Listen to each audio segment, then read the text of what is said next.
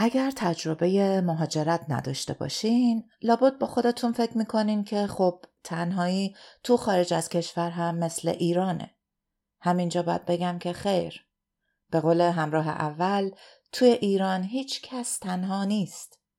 هر روز که از خونه خارج میشین صد نفر باهاتون حرف می‌زنن. حتی اگر آدم معاشرتی هم نباشین و با قصاب و بقال محل سر صحبت رو باز نکنین اونا با شما مراوده می‌کنن. توی ایران مردم توی تاکسی بحث سیاسی می‌کنن. وقتی دارین توی خیابون رانندگی می‌کنین از ماشین بغلی بهتون متلک میگن یا آدرس می‌پرسن یا حتی نارنگی تعارف می‌کنن. خلاصه تنها نمیمونی. در واقع تو ایران مشکل اینه که مردم زیادی گرم و صمیمی هستن و شما رو به حال خودتون رها نمی‌کنن. این ور اما به معنای واقعی کلمه کسی به کسی کاری نداره و حرف و کلام اضافه بین آدما رد و بدل نمیشه. من تنهایی واقعی رو این برای آب تجربه کردم. روزهایی می‌شد که از صبح که از خونه بیرون می‌رفتم تا شب که برمیگشتم حتی یک کلمه هم حرف نزده بودم. گاهی مجبور بودم صدام رو صاف کنم که ته حلقم تارنکبوت نبنده. تنها یا تنها بودم. انگار تبدیل شده بودم به سایه. هیچ کس منو نمی‌دید تا جایی که گاهی شک می‌کردم که اصلا وجود دارم. تو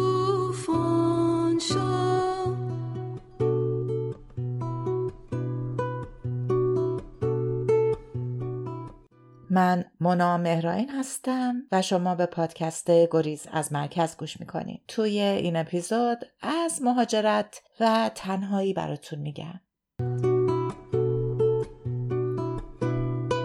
یکی بود که میگم شاید به دردتون بخوره. میگم تا فراموش نکنم. میگم چون داستانهای ما با همه تفاوتاش خیلی به هم شبیه. خب من مثل یک جغد به تنهایی مهاجرت کردم. هرچند جغدا اصلا مهاجرت نمی‌کنن یعنی عاقلتر از این حرف هستند شدم گشادتر حال من تنها بودم البته اگه بخوام بی انصاف نباشم منم سوزی رو داشتم که همراه با شوهر گرامیش آقا مرتزا گاهی می اومدن سراغم. بودنشون غنیمت بود ولی من و سوزی دیگه خیلی با هم حرف مشترکی نداشتیم.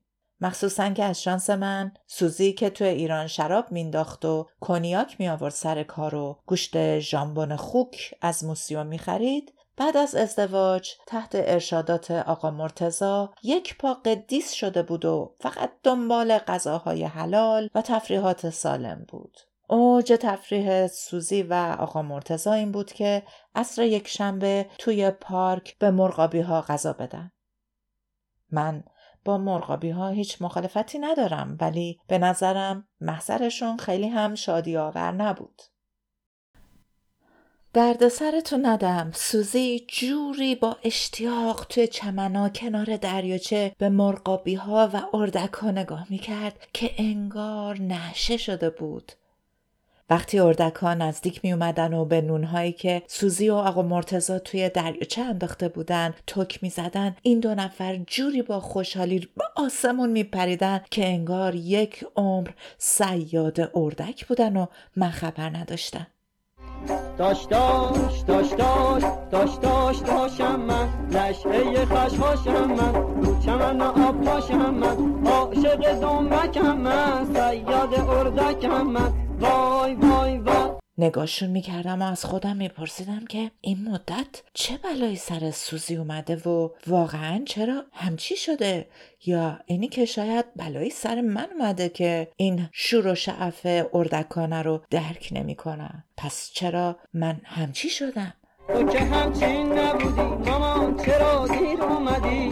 تو که غمگین نبودی از اون به خود دیر اومدی وای وای وای. مهاجرا به طور کلی از لحاظ نحوه تفریح در روزهای اول به دو دسته ماجراجو و محافظه کار تقسیم میشن. گروه اول با کله میپرند توی تجربیات جدید. غذاهای تازه، لباسهای نو، جاهای نرفته و کارهای نکرده. بیشتر آقایون در این گروه قرار می گیرن. هنوز عرقشون خوش نشده سر از نایت کلاب و بار و ساحل لختیا در میارن. بدون تنبون شنا می‌کنن کرم ته بطری تکیلا رو میجوان و خلاصه هر کار جدیدی رو که بتونن می‌کنن. برعکس گروه اول محافظ کارا سعی می‌کنن تا اونجا که ممکنه راه های رفته رو برن مسیرهای آشنا رو دنبال کنن. اینا همونایی هستن که حتی قبل از ورود به خاک جدید اسامی رستوران ها و مغازه های ایرانی رو بلدن و دنبال عرق استخدوس و کلوچه نارگیلی نوشین میگردن. اینجور افراد هر چند سال هم توی کشور جدید زندگی کنن تأثیر زیادی ازش نمی‌گیرن. وقتی وارد خونشون میشی بوی خورش قیمه به استقبالت میاد. روی میز ناهارخوری یک رومیزی ترمه قشنگ انداختن و یک تندیس کوروش کبیر هم حتما روی تاقچشون خواهی دید. سوزی و همسرش جز دسته دوم بودن. اولین باری که نهار بیرون رفتیم منو بردن یک چلو کبابی ایرانی. راستش من اصلا خوشحال نشدم چون یک هفته قبل ایران بودم و چلو کباب البرز رو ترجیح می‌دادم. در واقع اگه می‌خواستم انتخاب کنم ترجیح می‌دادم غذای جدیدی رو امتحان کنم. اما سوزی فقط رستوران های ایرانی رو به رسمیت میشناخت و مؤمنانه در این پنج شیش سال فقط رفته بود همونجا و یاد گذشته کرده بود و هر بار هم همون غذای قبلی رو سفارش می‌داد. یه بار دلم رو به دریا زدم و ازش دلیلش رو پرسیدم. سوزی خسته نمیشی همیشه کباب برگ سفارش میدی؟ جواب داد. چرا خسته بشم؟ من کباب برگ این رستوران رو دوست دارم. آره اینو متوجه شدم ولی گاهی دلت نمی‌خواد مثلا جوجه کبابشون رو امتحان کنی؟ سوزی به فکر فرو رفت. معلوم بود واقعا به سوالم فکر می‌کنه چون چنگالش همینطور در هوا معلق مونده بود. آخه ممکنه جوجه کبابش خوب نباشه. آره ولی ممکنم هست که خیلی خوشمزه باشه. آره ممکن. ببین تصور کن سالها بعد بفهمی که اینجا بهترین جوجه کباب دنیا رو داشته و تو امتحانش نکردی. دلت نمی‌خواد واقعا جوجه کبابش رو هم امتحان کنی؟ نه برا مهم نیست. من با کباب برگ خودم راضیم. مشخص بود که سوزی از دسته مهاجران ماجراجو نبود. آقا مرتزا هم حرف سوزی رو تایید کرد و در حالی که یک قاشق لوبیا پلو رو با ماست قاطی می کرد گفت غذا فقط غذا ایرانی. واقعا یکی به عقلش کم باشه که اینا رو ول کنه و پیتزا و لازانیا و استیک بخوره. غذا فقط عدس پلو لوبیا پلو سبزی پلو.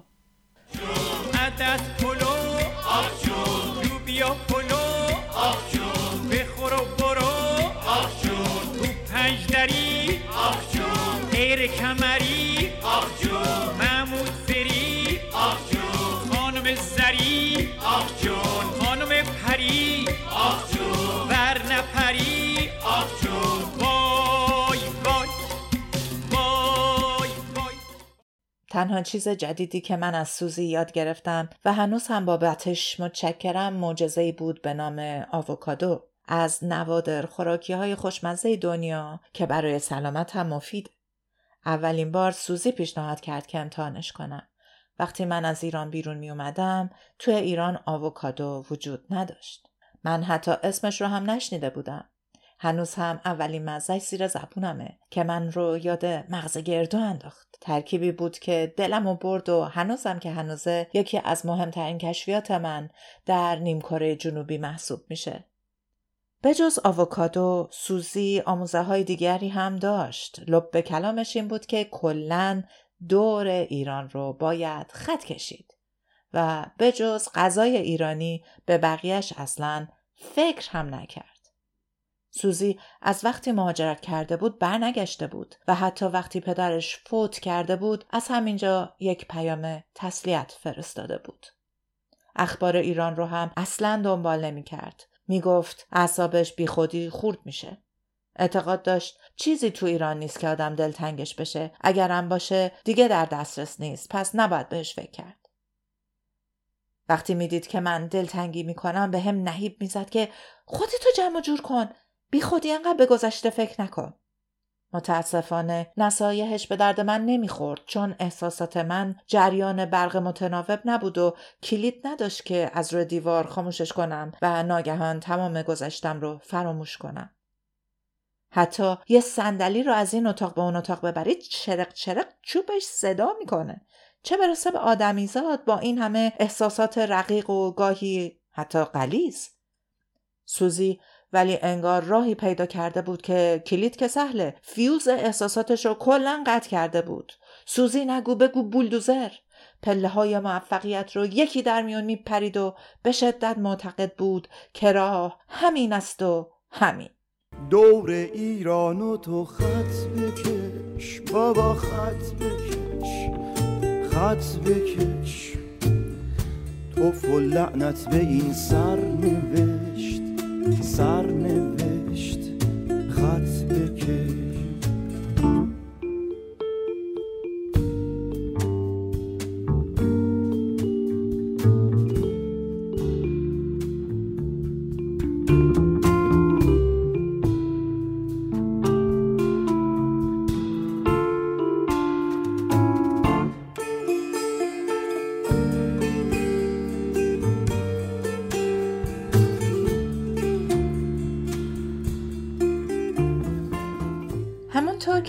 لابد حد زدین معاشرت با سوزی چندان چنگی به دل نمی‌زد. برای همینم ترجیح می‌دادم اسرا کنار خلیج برای خودم تنهایی بدوم.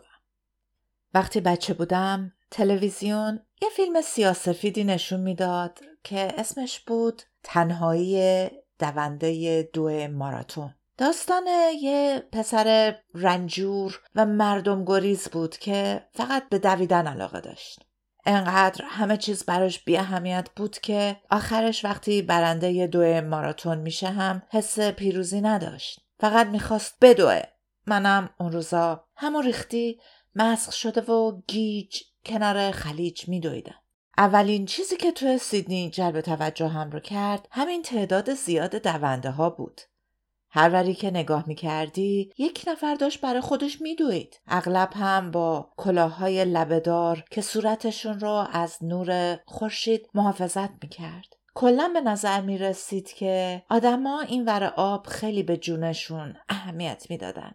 اونایی هم که در حال دوچرخه سواری بودن کلاههای هلمتی به سر داشتن که بعدها فهمیدم که وجودش کاملا الزامیه و اگر موقع دوچرخه سواری سرت نباشه تا 300 دلار استرالیا ممکن بود جریمه بشی. اونجا بود که فهمیدم که دولت های این آب چقدر به سلامتی و جون شهرونداشون بها می‌دادن. وقتی تصویر ندا آقا سلطان رو میگذاشتم کنار تصویر دوچرخه سوارایی که با رایت تمام نکات ایمنی این ور می‌رفتن که مبادا یک وقت بلایی سرشون بیاد دچار یک جور شوک فرهنگی می‌شدن. به هر حال با کلاه یا بدون کلاه اصولا ورزش کردن توی تهران خیلی منظره رایجی نبود. اگه کسی میدوید معمولا براش اتفاقی افتاده بود یا می‌خواست به اتوبوس برسه یا اینکه کسی موبایلش رو دزدیده بود و از این دست اتفاقات. تنها کسی که میشناختم که اطراف ما می‌رفت و مومنانه توی خیابونا میدوید آقای شنبزاده همسایه دیوار به دیوارمون بود. یک آقای مهندس خوشفکر که با پدرم گاهی عصرها توی حیات شطرنج بازی می‌کردن و خانومش هم با مادرم رفیق بود. دوتا دختر گوگولی هم داشتن که با خواهرم هم بازی بودن. شنبزاده که پدری مهربان و بنا به گزارش پدرم بسیار باهوش بود فقط یک اشکال داشت و اونم چاقی مفرد بود. نمی‌دونم چی شد که ناگهان خودش هم به صرافت افتاد که وزنش رو کم کنه و از یک زمانی هر روز صبح می‌رفت و میدوید. یه روز صبح که رفت بدوه دیگه برنگشت. ساعتها بعد یکی از همسایه ها جسد بیجانش رو زیر درخت و توی جوب پیدا کرده بود. بعدتر معلوم شد که سکته قلبی کرده و در جا جان به جان آفرین تسلیم کرده بود.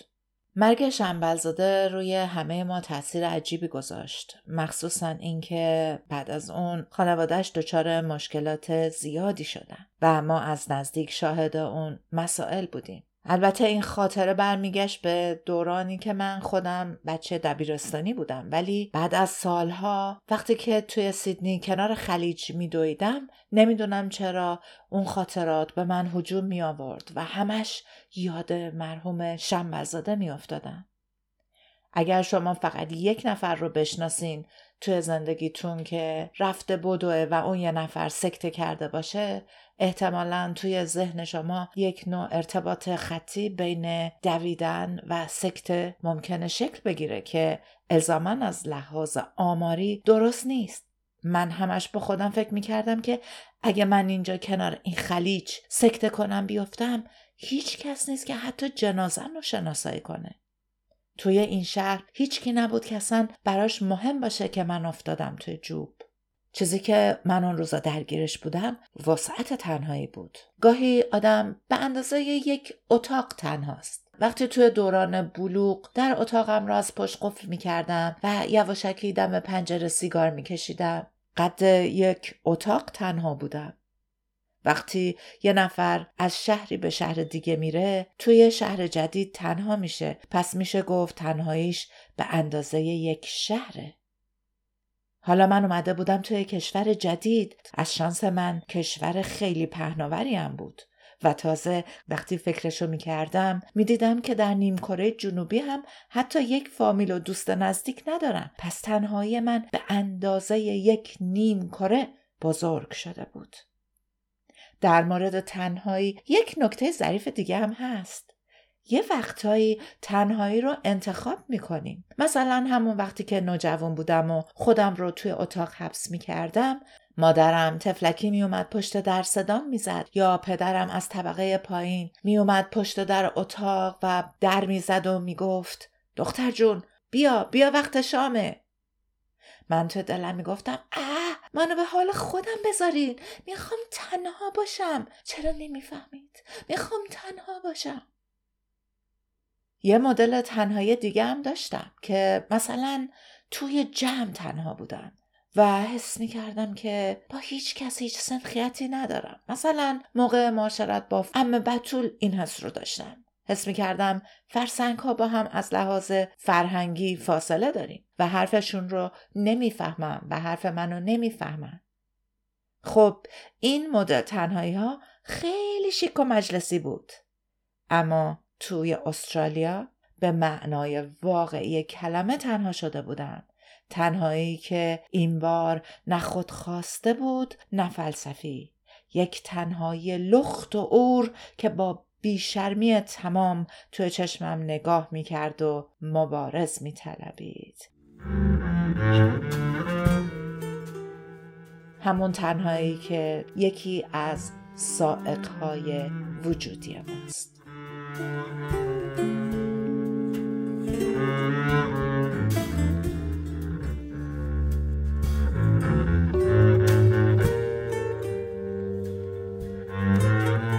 گریز از مرکز هر چهارشنبه منتشر خواهد شد.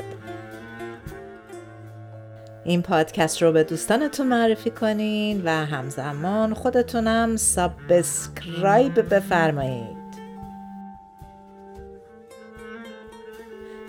تا چهارشنبه آینده. بدرود.